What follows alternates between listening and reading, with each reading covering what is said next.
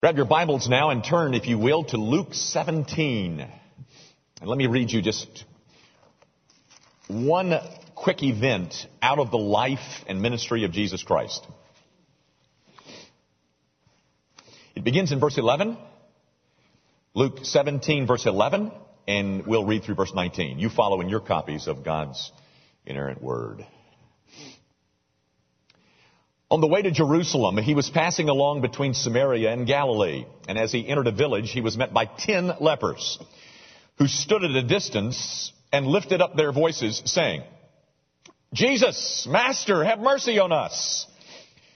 When he saw them, he said to them, Go and show yourselves to the priests. And as they went, they were cleansed. Then one of them, when he saw that he was healed, turned back, praising God with a loud voice. And he fell on his face at Jesus' feet, giving him thanks. Now he was a Samaritan. Then Jesus answered, We're not ten cleansed? Where are the nine? Was no one found to return and give praise to God except this foreigner? And he said to him, Rise and go your way. Your faith has made you well. The grass withers and the flower fades. But the word of our God, that endures forever. Guys, you want to know one of the reasons, uh, among many reasons, but one of the reasons why people would say that my wife is nicer than I am? I mean, there's a lot of reasons. But just one of the reasons why my, why most people would say my wife is nicer than me. It's thank you notes. My wife is a fanatic about thank you notes. She raised our kids to be fanatics about thank you notes. My wife writes thank you notes for Christmas presents. I mean, people love her thank you notes. Uh, they have, they have grown to, so accustomed to her thank you notes that they tell her in advance, no thank you note required. Now, um, that's just one of the reasons among the numerous ones you could list that my wife is thought of as being nicer than me. I don't write thank you notes. Now, there's a lot of reasons, but that's just one of them. I don't write thank you notes. And in a culture that grows more and more coarse, thank you notes, it, seems like it's almost a, a disappearing art form. We, um, we Homo sapiens, we, we like to be thanked, don't we? you know, one of, even with our kids, one of our greatest annoyances as parents is that they're just so dang ungrateful. You know, they don't write thank you notes to us or anybody else. A friend of mine tells a story about uh, going to a car wash to have his car washed. And um, on that particular day that he was having his car washed, the car wash was giving away free newspapers. And my friend Bob, uh, thinking that really nothing is ever free, questioned the um, the quality of the newspaper. And so, as the guy was handing him a free newspaper, uh, my friend Bob says, What's the matter with them? Do they not have sports sections? And the guy looked back at him with a great deal of contempt in his, in his face, and he said, Sir, all you need to do is say thank you. He's right, isn't he? A simple thank you would um, would go a long way in a lot of situations. Gang, what's the matter with us? Uh, have we become so cynical? I mean, blessed are those who expect nothing, for they won't be disappointed. I mean, does it really require a national holiday to remind us? I mean, don't you sit around that table on Thursday and feeling just a little bit mm, uncomfortable because you, you, you know, Abraham Lincoln had to set aside a day so that we would express thanks? What's the matter? How, why does that, why does that come so hard? Are we just low on nice? And yet, you know, guys, every time we see it, or every time we get it, that is thanks, it, it's, it's touching. It's, um, moving. Maybe, maybe because it's so rare. I, I don't know. But, uh, have you seen the, the TV commercial that's on right now? I saw it on there yesterday. It was a, it's a commercial about, um, the Tennessee Lottery. Powerball, I think. And this young guy shows up on the, on the front doorsteps of a, of a uh, senior citizen couple and rings the bell and they open the door and, and they exchange, hey, hey, you know, exchange pleasantries there on the, on the front porch. And, and then the young guy says to the, the senior citizen couple, he says, um, hey, um, do you remember the, um, the old truck that you gave me when I went off to college so that I could get around? The old guy says, well, yeah, but, uh, you know, I, I hope you didn't bring it back after all these years. and the young guy says, no. And then he dangles some keys and he says, I've got a replacement. And the next scene, they're out in the front yard and he says, and there's, there's this huge, enormous RV sitting in the, in the driveway. Looks like an aircraft carrier. And, and, um, and the young guy says, do y'all still want to take that trip across country? And the woman says, Is that ours? And they all hug and, you know, and, you know, and as many misgivings as I might have about the lottery, that's a good commercial. You know, it's a, it's a good commercial because it's a commercial about thanks. Expressing it. And so when you win the lottery, you can become thankful. But not a day before. You know, um, those those expressions of thanks, they they are they they we like them. Um, they, they have a way of making you say, "Oh, isn't she nice?" I um I read a story once about two missionaries to Brazil who uh, had attended their first or were attending their first uh, funeral a um, their first Brazilian funeral, and um, the woman who um, had died was killed in an automobile accident the day before, and so they, they came to the chapel, and there in the midst of the chapel is the coffin, and they knew this woman because she was the mother of a young man who had been the first man to come to know Christ through their ministry in Brazil. His name was Cesar.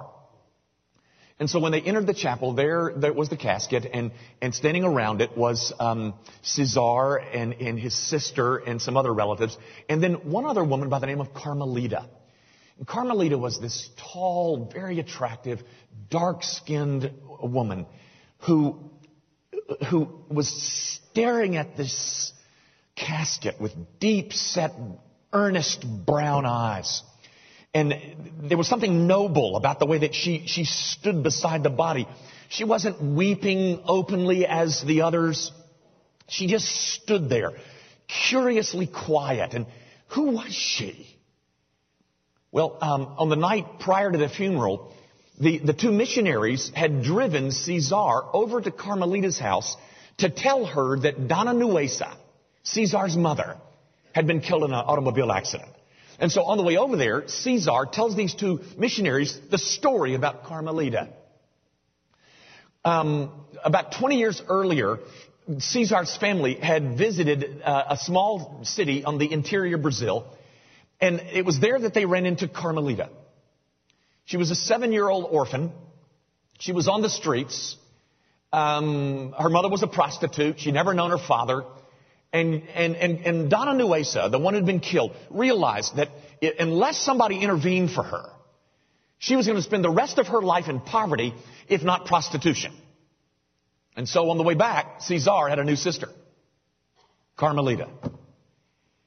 So back to the funeral. The funeral was over and, and uh, the two missionaries who were seated in the far back corner were pretty much the last to leave. And as they turned to leave the, the chapel, they heard this muffled sound behind them. And so they turned around and, and they saw Carmelita alone weeping at this coffin.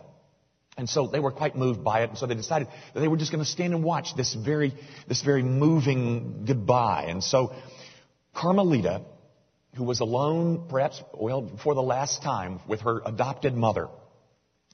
She stood there with this earnestness in her eyes, as if she had one final act to perform. She didn't wail or scream with grief. What she did was she draped herself over the casket and, and caressed this casket very tenderly as if she were holding her mother's, her adopted mother's face. And with, and while these, these silent teardrops splashed on this polished wood, she laid on the casket and she said repeatedly, over and over again, she said, Obrigada, obrigada, obrigada, obrigada. Guys, I've been to Brazil once, and I didn't learn too many words, but I learned one. Obrigada. You know what that means, don't you? It means thank you.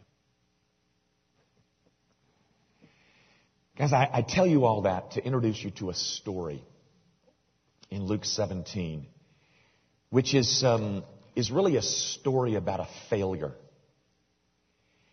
It's a failure, a story about a failure to thank in proportion to the benefits received.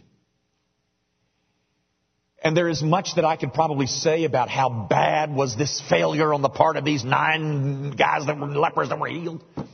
But my outrage is somewhat tempered by the realization that I'm just as guilty. But for me, I, I don't know whether this struck you about the story as I read it, but for me, the most poignant part of this story is the simple fact that Jesus, Jesus noticed. He noticed when he was spanked, and he noticed when he wasn't. Can't you just hear him? It's in the text, ladies and gentlemen. He says, um, mm, weren't there ten lepers? Where are those other nine? And by the way, I don't think he said it like that. I mean, but the, the point is, he noticed. And there he is on his steadfast march to Calvary. And he's halted by someone who wants to thank him. And he's, he notices that there were nine who didn't. Gang, aren't, aren't we the people, I think we are the people who want to give to Jesus what he wants? Isn't that us? I think it is. Well, I got a newsflash for you. One thing Jesus delights in is in the receiving of thanks. In this story, he is touched by a man who understands the source of his newfound health.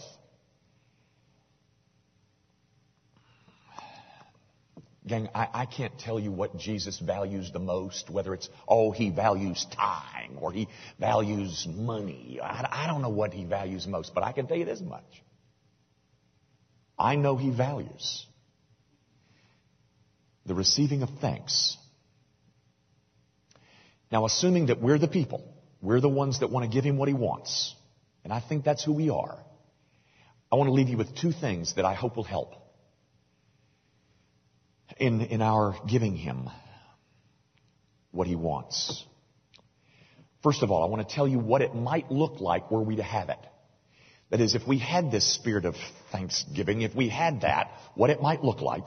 And then secondly, how to cultivate it. Those are the two things I want to leave you with. Now, before I set some kind of standards about what Thanksgiving looks like, let me tell you that I certainly realize that it's going to differ from person to person because we're all such different personalities. Yes, it's only plastic flowers that all look alike. But the text does tell us certain things about what this guy's look like. And that might help us. In terms of our, our own expressions of thanks, it might help us just to examine his. So, what does it look like were we to have it? Here's the first thing. It's uncommanded. That is, A commanded thanks is really no thanks at all. To, to illustrate, haven't you seen some little young mother who's got her little five-year-old in tow and uh, something happens and, and she looks down at the five-year-old and she says, now tell him you're sorry. Tell him you're sorry. Go ahead, tell him you're sorry. Or, uh, say thanks. Come on, hey, hey, say thanks. Now that's moving, isn't it? I mean, you really appreciate those thanks, don't you? That's a commanded thanks, ladies and gentlemen, and it's really no thanks at all. But this guy's is uncommanded. It's, it's spontaneous. It's, it's not mechanical. It's almost knee jerk. In fact, this guy was told to go show himself to the priest, and he never makes it to the priest. Because once he realizes what's happened to him, he is drawn back to the one who gave him this health. And I want you to notice he's not rebuked for having not gone to the priest. For this guy, the need to thank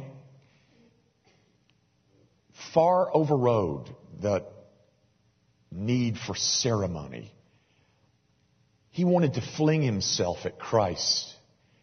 It was far more important that he express thanks and acknowledge the giver than any ceremony. He didn't want a ceremony. He wanted a person. Gang, Robbie Zacharias is one of my heroes. He's a name that's familiar to most of you. Robbie, Ravi said this one time. He said, one of the greatest sadnesses of being an atheist is that an atheist has no one to thank.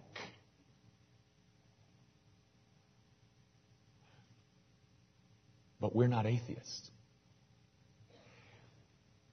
We're people who do have somebody to thank. And it's um, very clear, at least in this story, this man was very clear about where this newfound health of his came from. In, in, this story, he's a lot like Carmelita. He just kind of drapes himself over the one who is the source of all of his newfound health. Now, guys, here's my point. Once you forget the source, then we have to have a national holiday to remind us to do it. Once you get unclear about who's the source of all of this that you enjoy, then thanks has a tendency of drying up. If there's any question in your mind as to who really gained you all that you enjoy,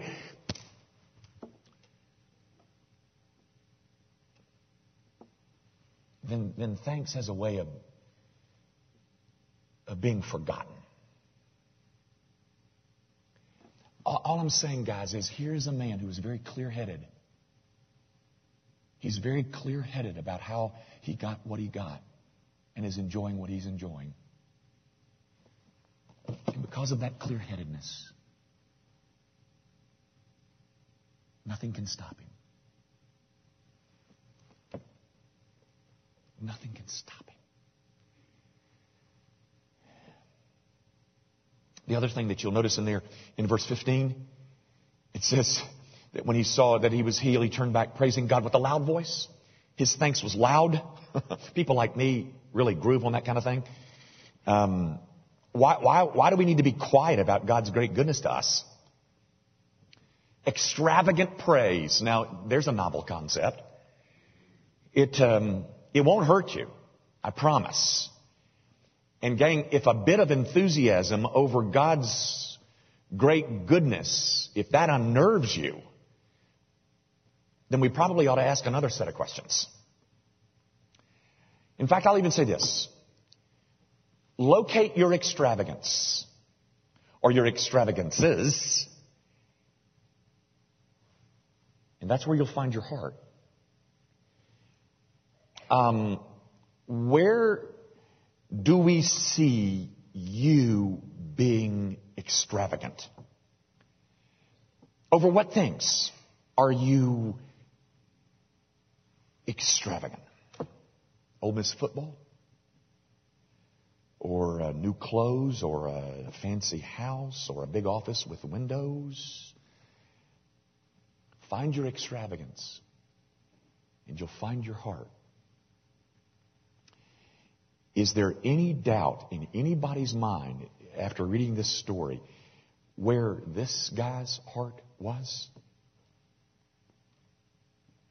And what is it that told you that? Oh, it was just an outpouring of loud, extravagant thanksgiving. Here's the third thing that I want you to see about his, uh, this guy's display. It's that there's a humility about it. You know, you see that in verse 16 when he falls at Jesus' feet, but there's one other thing that really was more moving to me than that. I don't know whether you noticed this, but he refused to censure those other nine. I mean, Jesus said, hey, uh, weren't there uh, ten of you guys? Where's the other nine? And he could have taken advantage of that and said, ah, he could have taken a cheap shot. He could have said, oh, yeah, Jesus, you know those other nine, not them, but me. Look at me. But, but he, he doesn't take advantage of his opportunity because people who know the source of all their health, they walk humbly. And they don't have time to be critiquing what others are doing. They're too busy. Gang, thanks is the derivative of being very clear headed about the source. And when you're clear headed about the source, then high mindedness doesn't, um, doesn't plague you as badly. Um, now, that's what it would look like. It is uncommanded, it's loud, and it's humble. But now, if you sense a certain uh, deficiency in your soul, like the one that exists in mine, here's how we might go about cultivating it. Let me mention two things, and then I'm done. How to cultivate this heart. Number one, Never, ever forget the leprosy. You know, I bet you um, have heard descriptions of lepers and leprosy before before this morning. I mean, some of it's even in the text there. You know, he shouted from across the street. You know, you've gone to Sunday school and they told you about lepers, and lepers were people that had to walk down the street and had to shout, unclean, unclean, because they didn't want anybody getting around them and all that business. And so they were kind of banished to the outskirts of town. They had to live in little, they couldn't live inside a city because of you know, leprosy and all that business. And so they were, they were cut off from people. I mean, just no social contact whatsoever. That's why you'd find a Samaritan in, a, in company with nine other Jews, because those guys would never get along. But, you know, leprosy has a way of making you forget all that. But, but I mean, they were just unclean, banished from society, just out there, cut off. Gang, I hope you can see the point. It's rather clear. What the New Testament wants you to know about leprosy is this. What leprosy do, the disease, what the leprosy, what the disease does to the flesh, sin does to the soul. What leprosy will do to the skin, sin will do to the heart. And here's a guy who understands that every healthy thing in me, every advantage that I now enjoy, everything that I'm enjoying at this moment, He gave it to me. You know, I, I, I used to be banished, but now I'm accepted. I um, I used to be very ill, sick. But now I'm healthy. I was once an orphan, but now I'm a beloved family member. How? Oh, because of him. And my brother and sister in Christ, once you forget that, thanks will dry up on you. And you can reserve one day a year to let people know how thankful you are. Gang, when we forget the source, you know what happens to us? We begin to take credit for things. the reason that I'm so successful is because the reason that I have such great health is because I my intelligence, my social standing. Some of you would even claim responsibility for your looks. My brother and sister in Christ, never, ever forget the leprosy. And here's the other thing in terms of cultivating. Never, ever neglect worship. Let me explain. Guys, this fellow has two problems. He's, he's a leper, but that's not his only problem. He's also a Samaritan. You see, your leprosy meant that you were cut off from people. The fact that you were a Samaritan means that he was cut off from God. Samaritans were worthless. So he was a leper and he's got a real physical problem. But he's also a Samaritan and that means he's got a real, a real spiritual problem. So you see, had Jesus only cleansed him from the leprosy, oh well that, that would have been good. But he had still been a Samaritan. And though he was now able to go back and enjoy the fellowship of, uh, you know, society, he was still cut off from God. You see, cleansing the flesh, you know, that's a good thing. But it's nothing compared to someone who can exchange my heart of stone and give me a heart of flesh. Being banished from people that's awful.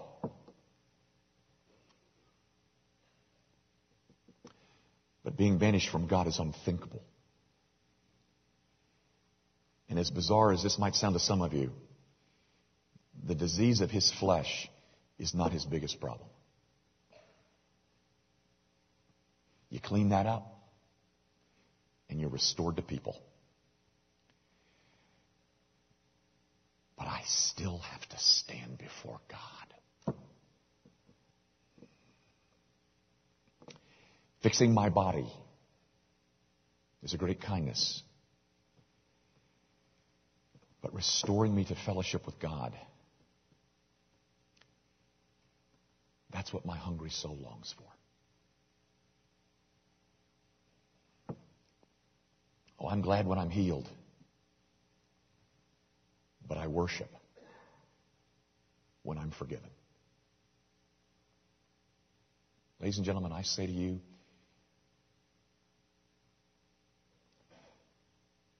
the most prized possession of the Christian is not his health. It is his forgiveness.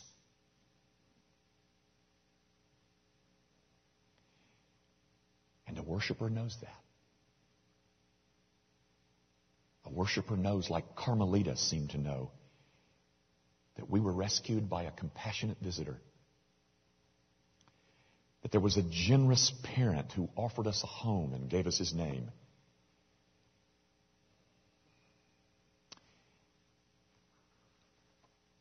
It was he who became a remedy for the leprosy of my soul. People who know that find worship their delight.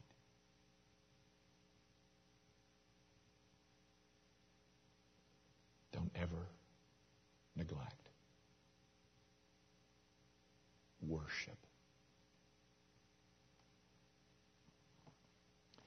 Anne Lamott. Do you know that name? She's kind of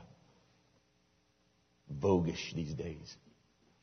I mean, if you really want to be acceptable in the, uh, you know some circles, just drop the name Anne Lamott. You know, tell them you've been reading some of her works, and they'll think, ooh. Well, she is. I, I can't. I haven't really understood her yet. Um, I, I tried, but she's not the only one I can't understand. I, I've tried to read Shakespeare, and I can't understand him, and I can't understand Jean-Paul Sartre. There's just a lot of them I can't understand. But um, but anyway, Anne Lamott says one thing that I did understand, and she says, you know, there's only two prayers that I pray, and I but I pray these all the time. I mean, I only pray two prayers, but boy, do I pray these a lot. I only pray two things, and man, I pray them frequently. The first thing I pray is this. Help me, help me, help me. The second thing I pray is, thank you, thank you, thank you.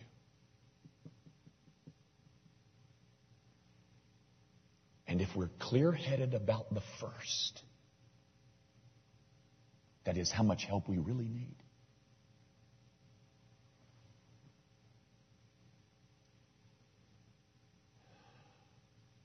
Then our Thanksgiving won't be confined to the fourth Thursday of November.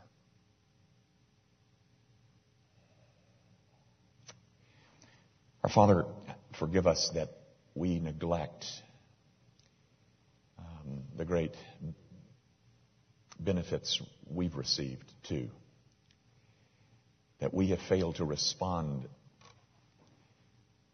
in proportion to the benefit received. We have nobody to blame but ourselves, Lord. We, um, we are quick to take credit where credit is not due. We are quick to um, point to strategies or, or intelligence or savvy when every last particle of it is the result of your kind gifts towards us. So, Father, in a lot of ways, um, make us into a congregation full of Carmelitas. People who know that, that on that cross was the one who was responsible for all good that we enjoy. Lord Jesus, as the source of great kindness towards us, in whatever language we want to say it, we worship you. And we thank you for being the great good God that you are.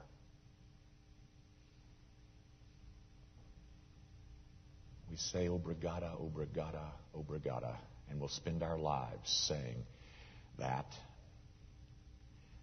because indeed, the source of all the goodness that we enjoy is now seated at the right hand of God the Father. We love you, Lord Jesus. We're sorry we love you so little. But grant us grace that we might love you more. We pray, of course, in Jesus' name. Amen.